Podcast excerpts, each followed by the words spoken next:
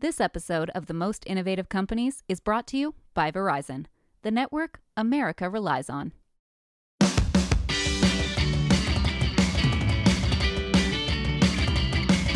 Welcome to Most Innovative Companies. I'm your host, Yasmin Gagne, joined as always by my producer, Josh Christensen. Hey, Yas.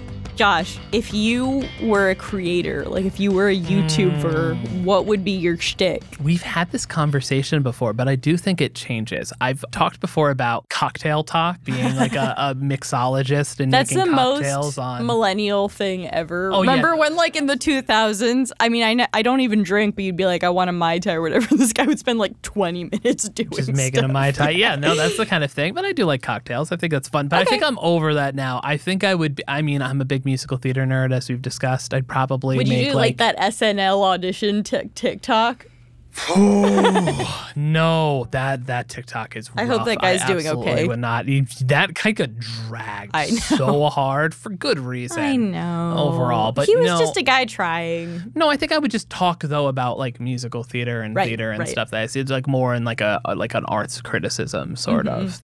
I'd be an ASMR person. There you go. Also, considering the fact that we are technically creators, We are because we're making uh content right now. Yeah. What would you do? We have no discernible skills. Anyways, like, rate, and subscribe to most innovative companies. So we have one of the most successful creators of all time on the show today. Mm-hmm. That's Lilly Singh. She started out on YouTube. She had a talk show. She's got a movie coming up. A production company She's got doing a lots of production stuff. company. So let's get right into it with her. You started off, I mean, you're one of the most famous creators out there. You really did everything yourself at the beginning. Is it easier or harder to be a creator now? Ooh. It's different. I mean, here's the reality is like there's things I loved about creating on my own.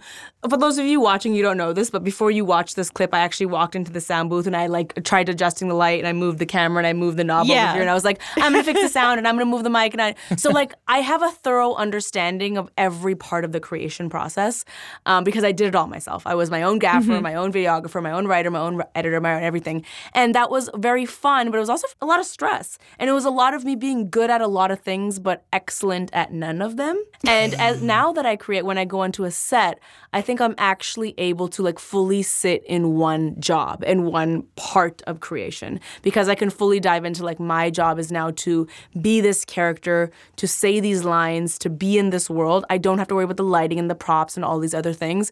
It stresses out the control freak in me, but it actually really, really is good for the creator in me. Did it take you a while to be able to just sit in one job? Like when you first moved out of that, I'm doing everything role. Right. Like how long did it take you to adjust? It's a learning process. I still, as you could see when I walked into the sound booth, it is still something that I'm like, even on shows right now, when I'm on set for a show or movie, I'm like, hey guys, I just want to double check this prop. And the prop guy is like, we got it. Don't worry, we know. And I'm like, right, right, right. This is your job. You know more than me. And I, I just have this compulsion and I feel bad sometimes because I think sometimes it may come across a little bit of like I'm trying to micromanage, but it is because so much of my journey has been me wearing all these hats. But I will say, one of the reasons I give myself grace is I've had more than one, I'm gonna pat myself on the back for a second. I've had more than one director approach me on a set and say, I've never worked with someone who has such a thorough understanding of editing and what this will look like once it's edited. Because I'm so used to doing everything, I think I am actually better suited to do one job because like I can fully respect what it- this editor is going to have to do to fix this thing that I just messed up and I know it's better for me to do it again because I know what that edit feels like. You know what I'm saying? Mm-hmm. Whereas a lot of talents like they'll fix it in post. Do like I actually know they can't fix this in post. So like I'm editing in my brain as I'm acting. Do you think you could be a TikToker today? Like if you were just up and coming right now? No. I think I would try my How's your dance best. skills? I like short form content. Don't get me wrong. Like I love making stuff for Instagram and I love making things for YouTube. TikTok is just a little too short form for me. I respect it in that it's like one joke, whatever, and I think it's really cool and I laugh at a lot of TikToks. But me myself, I don't know if I'd be. I don't know. I really don't know if I'd be able to execute today if I was starting today. Yeah. I'm curious, you know, you obviously started out doing everything on your own. How have you found collaborators? And do you collaborate with the same people over and over again, or are you sort of always changing? So when I was making YouTube videos, collaborations was like the name of the game. It was like, yo, we gotta collab together. The collabs were everything. I feel like now less and less people collab. I feel like it's like a mm-hmm. dying, a dying art form. But I was always a very prepared person. I'm a proud type A personality. I would always have a full mm-hmm. script, all the props ready, ready to go, and then sometimes I collab with people and be like, all right, should we just like figure it out and do a challenge? And I'm like, mm-hmm. you know what I mean? But I've always been very prepared. Listen, I what I do really enjoy, I will say, right now because I'm writing longer form things and because I'm working in TV and film. And like I said, one is not better than the other. I still really love content online. It's just I'm really enjoying, like I said, sitting in things more. Collaborating now with someone, like I just co-wrote my first feature and I did it alongside other writers.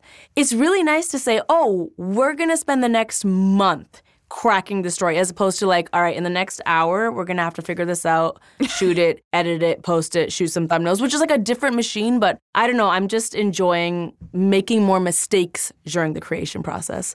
On youtube it was like you write the thing you don't workshop it that much you do it at least in my experience you do it and you post it. Now i'm like oh we wrote this whole scene that we spent hours working on we're scrapping it. We're scrapping it Yeah. because it's not fully capturing what we want to say. It's like more of a like you're building a baby What was the moment, you know, when you were making YouTube videos where you were like, you know what, I think I can make this transition to film and TV? Yeah, I never really even thought about it that way, to be honest. I never thought of like, okay, I was doing YouTube and now I'm ready to do TV film.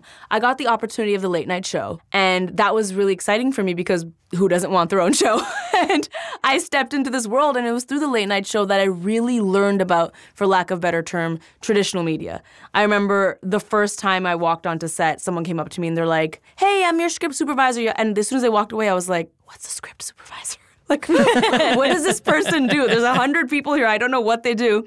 And then I had to like hit certain marks and listen to certain cues. And it was like such a steep learning curve. But I really enjoyed the fact that I was working with so many people that were all on the mm-hmm. same page and had the same mission.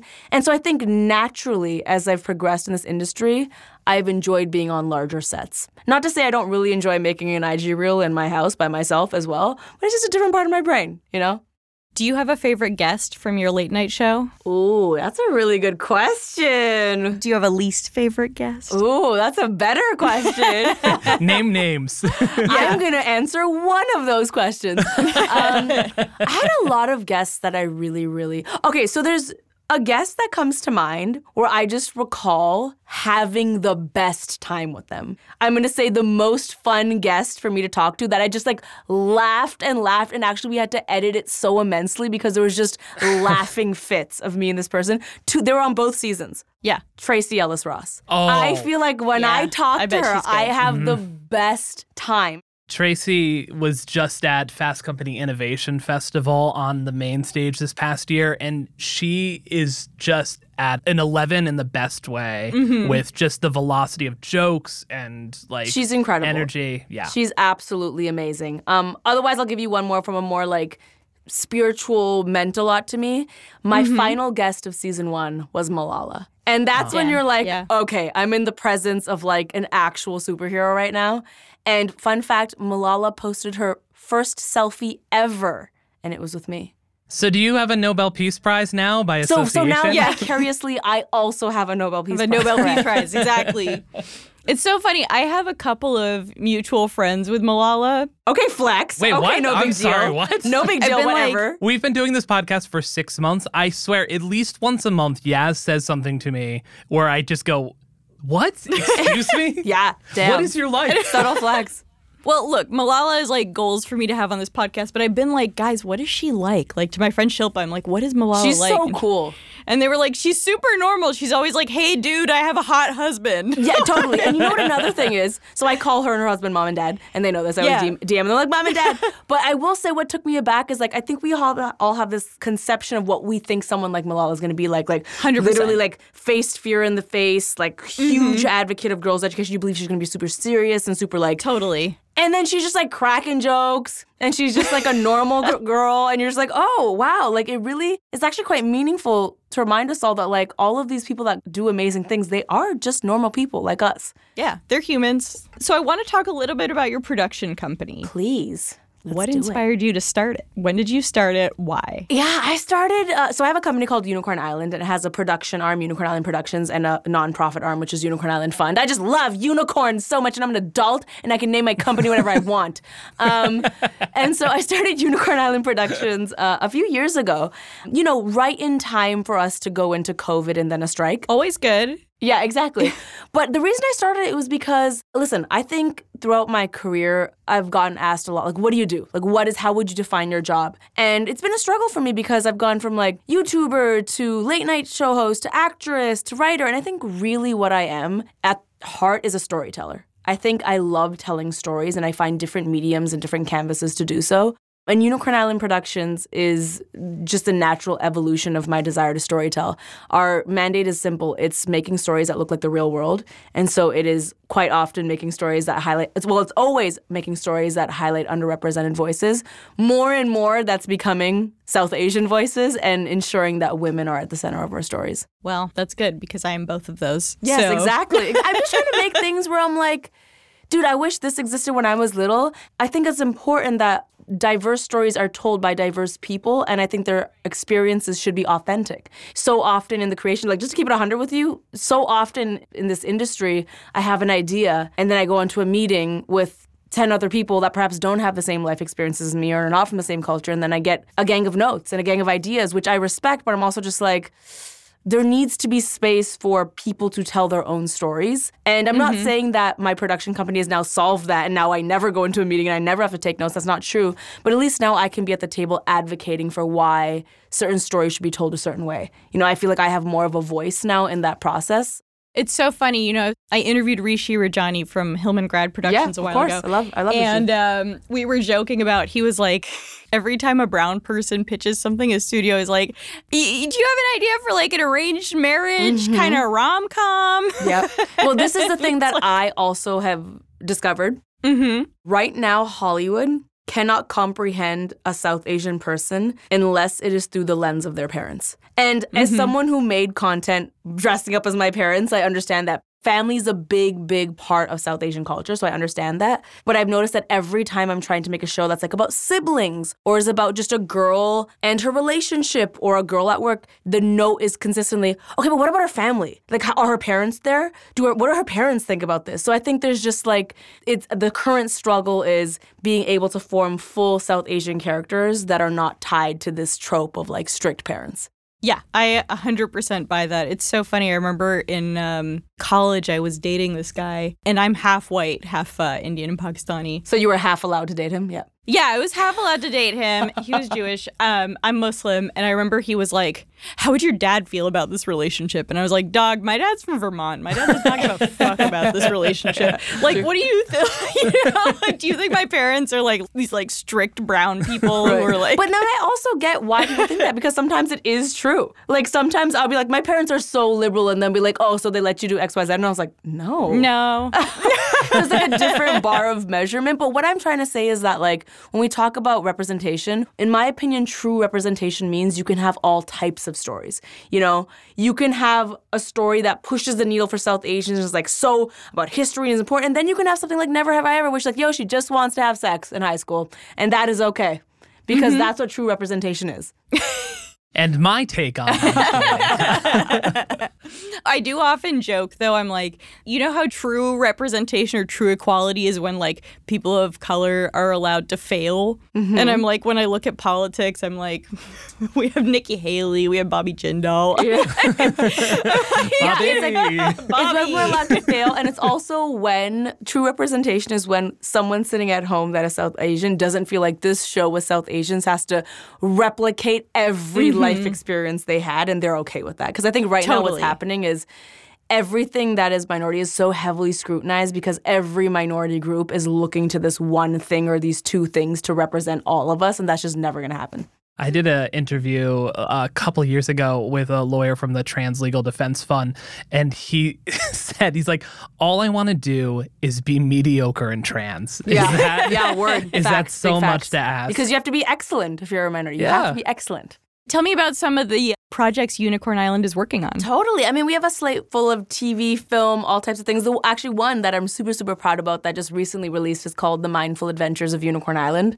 There's a kids' animation. Unicorn Island Productions, my company alongside Headspace, actually. Mm-hmm. And it's so meaningful to me because essentially they're quick 10 minute episodes. And here's the thing they're for free. They're free, which is wild. We like free. We like, who doesn't like free? They're for free on YouTube. Each episode teaches kids one mindfulness exercise. And it's kind of like a love letter to younger Lilly because in my adult life, meditation and mindfulness and mental health are so important. But admittedly, when I was younger, I knew nothing about this. Like it was mm-hmm. never discussed in school or at home. And I'm just like, if kids could learn how to meditate and regulate their emotions, not even regulate, just like know that feeling things is okay and how to deal with that and how to reconcile that, that would be amazing. It's basically a young Lilly uh, learns how to meditate and through meditation gets transported into the magical world of Unicorn Island where she has all these imaginary friends and together they have to solve a problem with one mindfulness exercise. And it's like something I'm really, really proud of because when we think about creating content, let's be real, there's a lot of crap out there. There's a lot of stuff. These a lot of bad days, content out there. You watch a show and you talk to someone else and they've never even heard of the show. There's just so much stuff out there. And I'm like, if I'm gonna create something, let it be intentional. Let it be for a reason. Let it be something that I think the world needs and can benefit from. And when I think about that, I think this show is a perfect example where it's like so many parents have messaged me being like, my child is obsessed with just like deep breathing now, or like is mm-hmm. obsessed with leading meditations with the family now, which is really, really cool. And the cast is majority South Asian, which is super cool because the show looks like the real world. It's a super diverse cast. Kal Penn's in it, Padma Lakshmi's in it, Utkarsh Ambudkar's in it. So I'm really proud of it. You got all the brothers and sisters. I, got, I called them all up and I said, You don't have a choice. You don't have a choice. You had the family WhatsApp going. Yes, exactly, exactly. hit, hit him in the WhatsApps. You know, I'm I'm curious how you sort of spot and cultivate new talent. Mm, that's a great question. I am very at, and I'm just going to keep this 100 with you because I, I don't know how to be any other way. It is always my mission to try my best to make sure diverse voices are part of every project we do. Because of what I said, I want to make sure they're helming the creativity of these projects. Sometimes that's easy, and sometimes it's very, very hard. And it's because of this idea that to be a showrunner, to be on this show for someone, XYZ streamer to buy this show, you need someone experienced at the helm. It is very hard to find very experienced, diverse people sometimes. Not always, but sometimes. And it's because of this idea of like, it's called like a prove it again bias. It happens with men and women in gender inequality studies as well. But this idea that certain groups of people have to prove themselves, whereas other groups of people get the benefit of the doubt. And I've seen that happen time and time again, where like there will be a a white showrunner, which maybe doesn't have that much experience, but like for some reason everyone trusts they can do this thing, you know? Yeah. and then there'll be a equally less experienced person of color where it's like, I don't know if they have the experience, like this is a really tough job. I've seen that happen Yeah. a lot where it's like we keep giving the benefit of the doubt to the same people. I keep trying to create opportunities for people to get experience. Sometimes I win those battles, sometimes I do not with the people that are buying these shows, but I'm gonna keep goddamn trying. That is my answer, is that I am actively always looking for writers and and characters that I can give a chance and give some experience to. And so far I'm pleased with our success rate. It's not perfect, but I'm pleased with it. If you want a middle aged, half brown woman for a low stakes, quite boring reality TV show, Okay. I'm here. Wow. I mean, hey, That is a very specific project. there's that an audience like a for everything. There's an audience for everything. Do you want something? I I think there needs to be a category of shows on a streaming service that just says shows that are good to watch while you're looking at your phone. yeah. Um, that actually would be really good. That's a Yeah. really good idea. Yeah. Because uh, Yeah, yeah. I just re- I just resort to rewatching old like sitcoms and Real Housewives episodes. Yeah, it's and reality I need TV for new me. stuff that I cannot pay attention to. So here's a hot take, unpopular. Maybe it's because of my type A-ness, I'm not sure. I simply refuse. Like I feel very strongly about this. I do not do anything while I'm watching TV or movies. How do you get anything done? If I miss even a sentence of what was what was said, I will pause it and rewind it. Like I need to hear everything that's said. I cannot be on my phone. I will not do anything. I just like love stories that much where I'm like, no, I missed it. Like my friends know my biggest pet peeve. Like if you really want to break my heart, you're gonna make me miss the first five minutes of a movie in a theater, and I will be mm. devastated. I will be devastated by that. Like I can't have that happen. So There's a certain category where I'm like nothing else can happen. Like if I'm watching like Severance or something like that, mm-hmm. especially Yes, like I love that I agree like with. sci-fi or like thrillers or Yeah. stuff that's like really deep and weedy. Do not talk, do not say anything. But this is why we need a category of shows that you don't have That's to what I'm pay saying. Okay, attention fair. to. Floribama Shore. I used to have Game of Thrones parties, Yeah. and the one rule mm-hmm. was you cannot speak during the Cannot episode. talk. And people thought I was joking, and, I, and they found out the hard way. I was like, "You cannot speak during Catch the hands. episode." That's really funny. So, one last question before we move on to games, which is: Is there any content coming up that you want to preview? Ooh, I don't want to give away too much, but one thing I will say is that I just actually co-wrote my first feature that I'm very proud of. I think I already said this, but I'll say it again. Yeah. It was very outside of my comfort zone. I'm part of the film as well. I'm the lead of the film. I co-wrote it. It was a different muscle I exercised in my brain, and it goes there. Like I'm all about empowering women and making stuff that shifts the culture of how girls and women are treated, and this does that. And I think the reaction is to be a lot of people that are like, "Wow, this is like dope," and I think it is to evoke some reactions that are like, "Oh, this is like slightly." uncomfortable and slightly I don't know, it deals with shame a lot and it deals with like sexual stuff and, you know, South Asians. So it's bound to it's bound to evoke some reactions. I like that. I like that. Shame, sex, and South Asians. yeah, there it is. That's it's gonna be my uh, autobiography. there. Let's move on to games. Let's move on to games. Let's do it. So let's start. The first one we're going to do is a, a game we do at Fast Company here called Fast Cards. It's just real quick fire questions about work related issues and Fast Company topic related issues. So, So we need your hot quick- takes. Hot takes. Okay, cool. Yeah, it's it's not deep issues. Yeah. It's very simple. So, um, let's get started. Our first question: If you had to switch careers tomorrow, what would you choose? So easy event planner. I'm so good at it. I love setting a table. I love making charcuterie boards. I am actually already an event planner half. So like if I could set someone's table, if they said come over and set my table, I would be ecstatic. You would Uber. You would I like would. Uber X. Correct. At what price point of an Uber would you Let me not just say this. If someone table? said I need you to make me a charcuterie board, I would pay them to do it. I mean, that's not usually the way event I planning know. works. You I should know. get paid for that. And those but, are so expensive. maybe it's good you're doing what Cheese you're doing. Cheese is expensive. This is Oh, an yeah. investment. These are investments. you want to get a camembert? And I wouldn't just bring basic honey. I would bring honeycomb. Like I'm gonna go in. I'm gonna go in on this. Oh. Yeah. You don't do anything by half measure. Correct. I'm for that. That goes with the type A personality. yeah, for sure. I feel like a charcuterie board is the embody. It is the go-to type A person. Oh really? like, is it? That makes a lot of sense. Can I That makes be a lot of honest? I feel like charcuterie boards are white people shit. I'm really not into them. I just Whoa! This is the hottest take we've heard. I'm gonna change. Now your I'm mind. really self-conscious because I Maybe love the charcuterie ones boards. you have had, but I'm telling you, there's a way to make them a little pop and a little spice, a little something. Um, okay, you. I feel like I know so many white girls who are like, "Oh yeah, I made a little charcuterie board for myself for dinner." I'm like, "Girl, that is not a Wait dinner. for dinner. you- Okay, that's yeah." weird. I don't need it for dinner.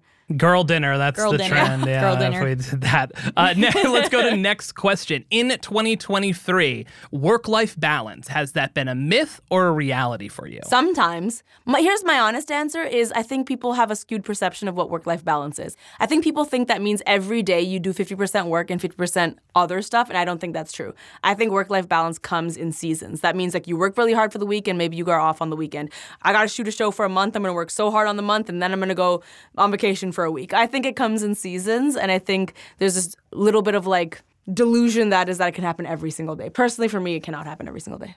No, I think that's absolutely right. I'm yeah. with you. Well, actually, it's just a myth for me, but that's fine. Yeah. I mean, we work we work in we're journalists. We don't eh, we run on cigarettes and whiskey. I think some people are on their high horse a little bit when they like see my career. They're like, "Oh my god, you must be so unhealthy if you work this many days." I'm like, "Yes, when I'm shooting a show, it is 15 hours a day. I wake up really early. I come home. I I eat. I take a shower. I go to sleep. That is the nature of my job. Like every industry is different. To have this one idea of what work-life balance looks like and then apply it to every industry is just not realistic. And it's different for every person. Totally. Yeah. Next question. So, Shein, the fast fashion company, has been in the news a lot. We did an episode last week on it. So, this question, very simple Sustainable fashion, important or not? Of course, important. Anything sustainable is important. I think we need to stop being like naive to the fact that the world is on fire. like it's very clearly on fire. There's a lot of issues, in fact, climate, gender inequality, all these things. It's like now is the time, folks, to start to actually no. Years ago was the time to start taking these things seriously. Right. Yeah, I was going to say circa 1970. Right. It is absolutely important. Next question. What's your pump up song before a big meeting or shoot? I, will throw that in there too. Okay, I'll give you one better. I have a song, a go to song. Anytime I am tired, I'm feeling like I don't have energy, If I want a song that just makes me happy without fail and just sing and dance and be energized. It's always one song. It is Down by Jay Sean. Oh my God, baby, are you down, down, down? I just had him down, perform at my party too, and he performed it live, and it was everything I needed. But for some reason, I don't know if it's because I'm just waiting to rap Lil Wayne's part, and I'm like, here it comes, and I'm, I'm gonna crush this, I'm gonna crush this. I know every word. I just that song does something for me emotionally. I love What is that. he doing now? That song is old. He's singing. He's making. He actually has a new album coming out.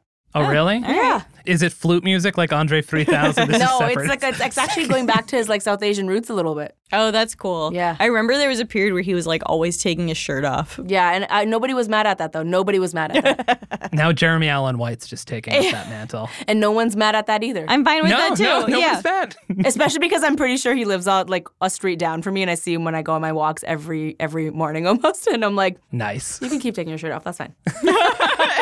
Do you walk by him and you're like, I love you? There's been like multiple occasions where I'm like, oh, there's Jeremy again. There's Jeremy again.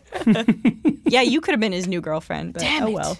What's the best piece of advice you received this year? Okay, I will quote my therapist like I often do.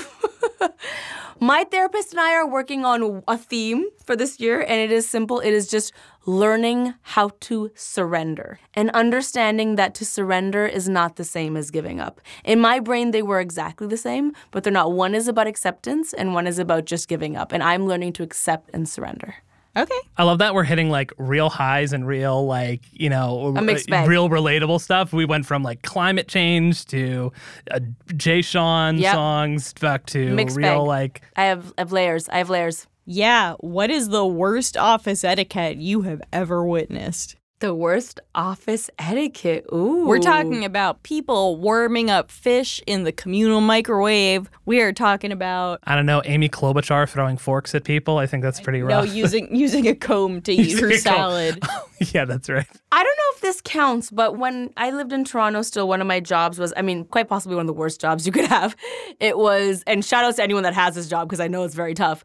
It was, I worked at a call center for a collections agency. So I would call people to be like, you owe money. No one wants this phone call. No one is No. nice to this person that calls. But our boss was very verbally abusive. he would do this thing where if he was in a bad mood, he would walk onto the floor and he'd be like, everybody put your phones on mute. And we'd have to like put people on hold and whatever. And he would just yell at us for like two minutes. He'd be like, You guys are useless. You guys are wasting my money. And he'd be like going in deep for like two minutes a day. We'd go through this like verbal abuse by this boss. And then he'd be like, All right, resume your calls. And then I'd be like, Sorry for putting you on hold. Yes, some weird credit card information. Like it was weird. It was deranged. Productive king. Yeah. Let's move on to some would you rathers. Yikes, this is a dark one. Would you rather be on the Titan submersible or would you rather be locked inside a self-driving car? You two are deranged and dark. These are listen, listen. all jokes aside, I had nightmares about the Titan submersible. I was like, that I can't even imagine. Even Oh, yeah. best case scenario being on that thing, I cannot imagine. So I'm gonna have to go self driving car. I think I'm with you. Yeah. I think I'm with you. Also, Yeah. drowning seems bad. Oh God, horrible. Anyway, now, Lilly, we have come up with some hypothetical scenarios based on current events from this year. Okay. And we'd love to get your take on the following. Okay. So, this year, Montana, the state, mm-hmm. banned TikTok. If you could ban one app in one state or country, what would it be, where, and why? I think it's already kind of happened, which I'm thrilled about. But I hate Twitter. I always hated Twitter. That's already kind of been changed now. It's now Why have you always hated Twitter? I think it is the meanest hellscape of a place that exists on the internet. There is no accountability. Does it make you feel worse than Instagram? Because to Oh me, God, yes. Instagram makes me feel terrible. No, no, let me tell you why. Twitter was based on mob mentality. To know that you could trend dragging someone is like not good for humanity. That you could literally see someone suffering and be like, I'm gonna jump on this bandwagon. That no other social platform really has that ability to be like, we're all gonna drag this one person. Look, their name's at the top of your screen. Join us and drag. And I just feel like there's such a lack of accountability on Twitter because you don't need to have a picture. It's you just kind of say something, you disappear. There's no conversation. It's just, I hated Twitter. Um, so I would say Twitter, America. It's already kind of happening. Have you ever been dragged? Oh, um, how have I? I think you mean how many times have I been dragged? How did you deal with it? I cried. I cried, and I go to I lots do the of same. therapy. But also, I I stopped using Twitter like years ago. I've been on Twitter for like Yeah. four years or something like that. What's your platform of choice? I do like Instagram the best. You're a millennial. Yeah, Same here. Same here. yeah. Yeah, Instagram's kind of the go to now. I try not to do Twitter anymore. None of them are my absolute favorite things. None of them are particularly healthy. But if I had to choose one, it would be Instagram. Speaking of um, things I personally want to stay away from, I want to zip through a few fashion trends that have returned or are returning from the aughts. And I want to get your take on um, basically love it or leave it. Trucker hats. I like them. Really? Yeah. Okay. I love hats in general. It means I don't have to do my hair. That's fair. That's a good point. Body jewelry. I have a belly button ring, so I feel like I'm biased. I feel like to each their own. I'm not mad at that. I thought about getting a butt belly button ring on my 30th birthday, and I was like, actually, it's That's a so weird birthday to get a belly it's very button ring sad. on, Yeah, but I it's too support you. It's actually right when you're Yeah, I say go for it. Do you. Embrace it, baby. capri pants. That's going to be a hard no for me. Uh, that's a hard no for me. The length is just awkward, and I have ashy ankles, and it's a whole thing. I too have ashy ankles. Wearing a tie with a t-shirt. Uh, I'm gonna say no to that one. That one's giving unnecessary. I feel like you should pick one of the other, casual or formal. Yeah, but what if you're wearing a photographer's vest on top of that as well? Ooh, that and a fedora. Then that changes things. So actually, this is where I was going with this. What about structured vests? Do you remember a point in the 2000s when we were all wearing like slutty office wear to the club? Yes, I love a structured vest. I'm not mad at a structured vest. I love those. Dresses over jeans. Absolutely not. That needs to never come back again. Is that back? Don't tell me that's back. It's back, It's yeah. bubbling up. It's oh bubbling up. Oh my god, no. That's a hard no. Cargo pants. I own cargo pants, so that's a yes for me.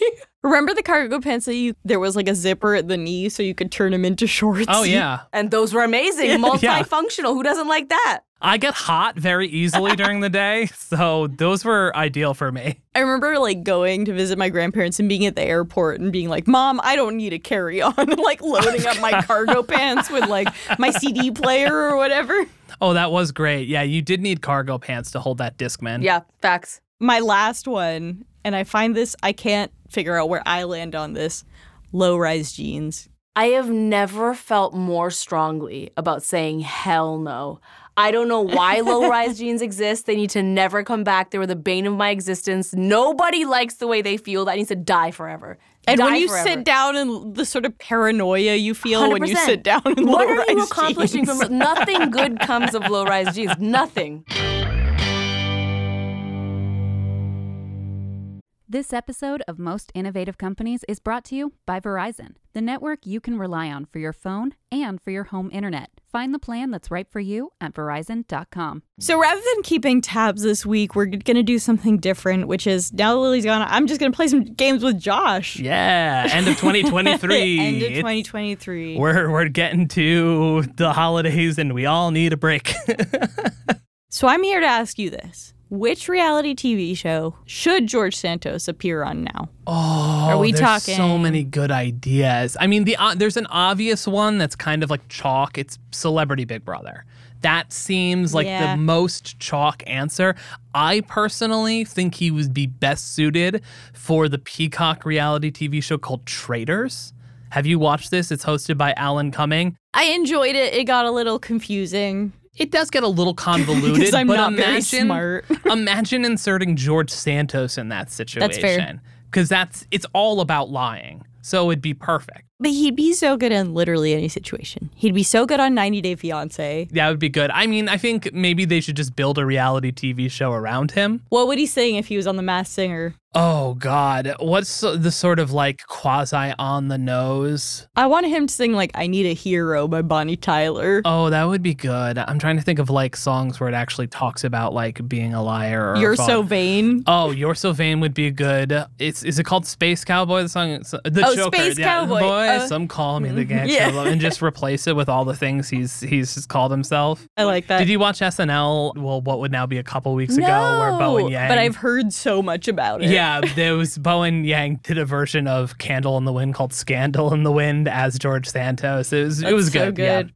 He wouldn't last on Survivor, but his No, but time the- on the- screen would be memorable. Well, that's exactly why like Big Brother is the kind of like go-to thing. I would personally, if they ever bring back Super Secret Celebrity Drag Race, um, you could do that one. Although I don't think RuPaul would Mm-hmm. ever let George Santos onto his set. I don't know. RuPaul supports fracking famously, so That's true. he's kind of a mystery. So Drag Race is an option, Drag especially Race. if you want to spice some stunt casting could spice up that series. Bring him right to All Stars. and let's be real, he'd be so good on any Housewife franchise. any housewife franchise would be great as like a friend of the franchise so it's just like he can float in and out because i feel like too much george santos might get Annoying. annoying but if he just shows up and throws drinks on people just amazing the most ideal housewives franchise he could end up on i mean obviously he's from new york so but he wouldn't fit in with this new york no, cast no, no, no. They're being a friend of. Ramona Singer, though, Yes. would actually be on brand. Like That would lot of be. OG New York Housewives cast would be the go-to one. Okay, now we're moving on to another game. It's a quick fire round, Woo! and I want to ask you who would win in a fight in each of these scenarios. Okay? Is this? Oh, I know what this is inspired by. Musk versus Zuck. oh, it's Zuckerberg, hands down. Have you seen either of those two? men? Like Zuck's like low key yoked. I feel like Musk would fight dirty though. Do you think Musk would- Zuck You wouldn't? know that scene in Gladiator? Do you see what Zuck did to the Winklevoss twins? You don't think I he would fight dirty? It's true. No, he totally would. But do you remember that scene in Gladiator where Joaquin Phoenix like stabs Russell Crowe before he comes on? I feel like that would happen. that does know? make sense. That that would be there. Okay, Grimace versus Gritty. Gritty. I mean, you want to talk about like fighting dirty? That man, man. I don't know if it's a gendered, but that Gritty has That the spirit of Eagles fans in him. Oh he has the God, spirit yeah. of Philly Philly, yeah, people. the, the Philly brother. like- unless like unless Grimace Grimace would have to be crafty and somehow trick uh, Gritty into drinking the Grimace shake in order to poison him. Gr- Gritty is not that smart. but Gritty's a brawler, like not a lot of intellect. we should have a proxy fight where you're Grimace and um, Philly native Max Ufberg is Gritty in the office. if we can get the costumes, I would do it. Okay, Robert De Niro versus Al Pacino. Is it young uh, Robert De Niro Al Pacino? young, young, Ooh, young. Al Pacino. Uh, Listen, no, no, no, no, no. De Niro Sorry. is De Niro. strong. De Niro is like Raging Bull strong. Yeah. Al Pacino's crazy though. Al Pacino that's is crazy. that's the art. Starts to go, like ah. No, it's definitely De Niro though. Yeah, you're probably right. Okay, Matt Rife versus the plastic surgeon he got mad at on TikTok. Oh my god. I mean, just the plastics I saw that come up. It's obviously not a plastic surgeon. I don't know if Matt Rife got a, a chin implant, but if you if you haven't heard about this Matt Rife thing, do a deep Yeah. dive on it. It's like the most like distilled version of just like the everything that's wrong with the the male comedians crying like cancel culture nonsense. So wait, I saw this and I didn't fully understand it. Some plastic surgeon was like, I surgeoned Matt Rife's jaw, and he Yeah, was like, it- No, you didn't. it was like this cryptic thing, but basically alluding because there's basically this theory that like Matt Rife got plastic surgery to Word. give him this like chiseled jawline. We call it looks maxing in my business, Yeah, there. the incel business. Incel business. That's your business. anyway, I like that. That's great. But, But back Matt to Matt Rife. Rife. it's almost certainly not his doctor because that would be a HIPAA violation in a lot of different ways. But this random person, maybe a doctor, posted Mm-hmm. this thing like alluding to that he did Matt Rife's jaw surgery and Matt Rife engaged with it, just further Streisanding affecting himself. Yeah, the full accounting of the Matt Rife timeline is just so stupid. makes you miss Dane Cook. Am I right? Okay, but that's I'm going off on a tangent about Matt Rife. We don't need to. we don't need all of that. There is a business Fast Company reality to some of these things because it's about how these platforms affect the creative output that we see. Matt Rife nominated for least creative. Uh, Least creative person person, least award. creative person. That's what I nominated for. But oh, I want to do one more game Okay. with you. Okay. And this is a play on the classic Fuck Mary Kill right. game, but we'll put an office friendly approach to it, and we're gonna call it Temp Hire Fire. So temp would be F, Fuck. you know. Hire would, would be, be- marry and fire would be kill. So, first category, I'm calling this the tech bro category. Mm-hmm. So, temp, hire, fire. I keep wanting to say fuck, marry, kill. I know, I it's fine. We can revert to it at Yeah. some point. Temp, hire, fire, though. Sam Altman, Sam Bankman Fried, or Elon Musk. All right, we got to kill Elon. Sorry. Yeah, it's an obvious one. just feels like that needs to happen. I feel like maybe it's temp Sam Bankman Fried so that he doesn't do too much damage. Well, I really, we need to learn what the rules of his work release program are first. fair. um, and I guess a reluctant hire Sam Altman, I mean, sort of like the board of OpenAI. yeah, did. it's a little bit there. Yeah, the reluctant rehire. The Sam. reluctant rehire. I would, yeah. I would go the same way. I would Really? go the same way. Yeah, Yeah, I feel not- like it's yeah. couldn't pay me to work with, which is how jobs work. You couldn't pay me to work with Elon Musk. let's my let's God. move to uh, one of our favorite Okay. categories, reality TV Mhm. category. So, temp, hire, fire. Gary the Golden Bachelor, Tom Sandoval of um, Vanderpump Vanderpump Rules. Oh my God, I almost forgot it. Scandoval and Uche from Love Is Blind. Okay. I'm going to hire Gary the Golden Bachelor because I believe in hiring older people. Also, if you need a hot tub And he seems he seems pretty you know, that new Hollywood reporter expose about him yeah. basically just implied that he's broke as shit. I still like him. He So seems we're like hiring him because we know he needs the money. Gary needs money. We'll hire you, Gary. um, and then Tom Sandoval and Uche were two of our biggest villains. I guess I would temp Uche from Love Is Blind because though he is manipulative, he is a lawyer. So That's true, yeah. he has some amount of competence. Tom Sandoval, just off-putting presence overall. Yeah, um, that's not our guy. That's a hard fire. We're gonna we're gonna move on. It's a no for me, dog. Uh, let's let's move on. I've got I've got one more. Okay. Uh, and again, because of course, because we have to come back to our, our favorite person in the our, world. our man. Uh, we already know what he's getting. Temp, hire, fire. George Santos, Kevin McCarthy, or Mike Johnson, new Speaker of the House. I changed oh, it. man. I'm I know, it up. I know. Well, look, we're hiring George Santos. He's clearly the most fun colleague ever. Oh yeah. I mean, he'd steal from your company. he's gonna embezzle. Gonna embezzle, Gonna be a great Christmas party though. but really fun at the Christmas party. Yeah, I'm for it. He's the guy at the water cooler being like, Did you know? Oh yeah, straight gossip, hot goss. If you want the hot goss, go to George Santos. Forty percent of it is true.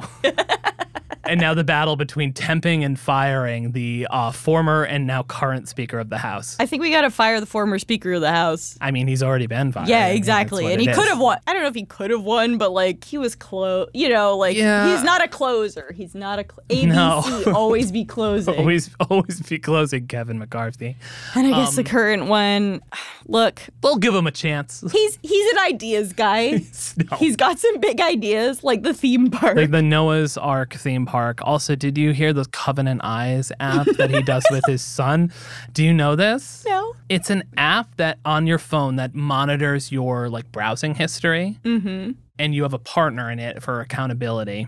So him and his son are their accountability buddies. They're watching porn together. That's what Well, I. yeah, it's exactly it. It's basically tells the other person if you've been, um, you know, watching porn or Yeah. or on other Why do you need an acca- scandalous sites. Why do you need an accountability buddy for that? Like, I don't know. You know what but I if you're gonna pick Like- someone, maybe not a blood relative.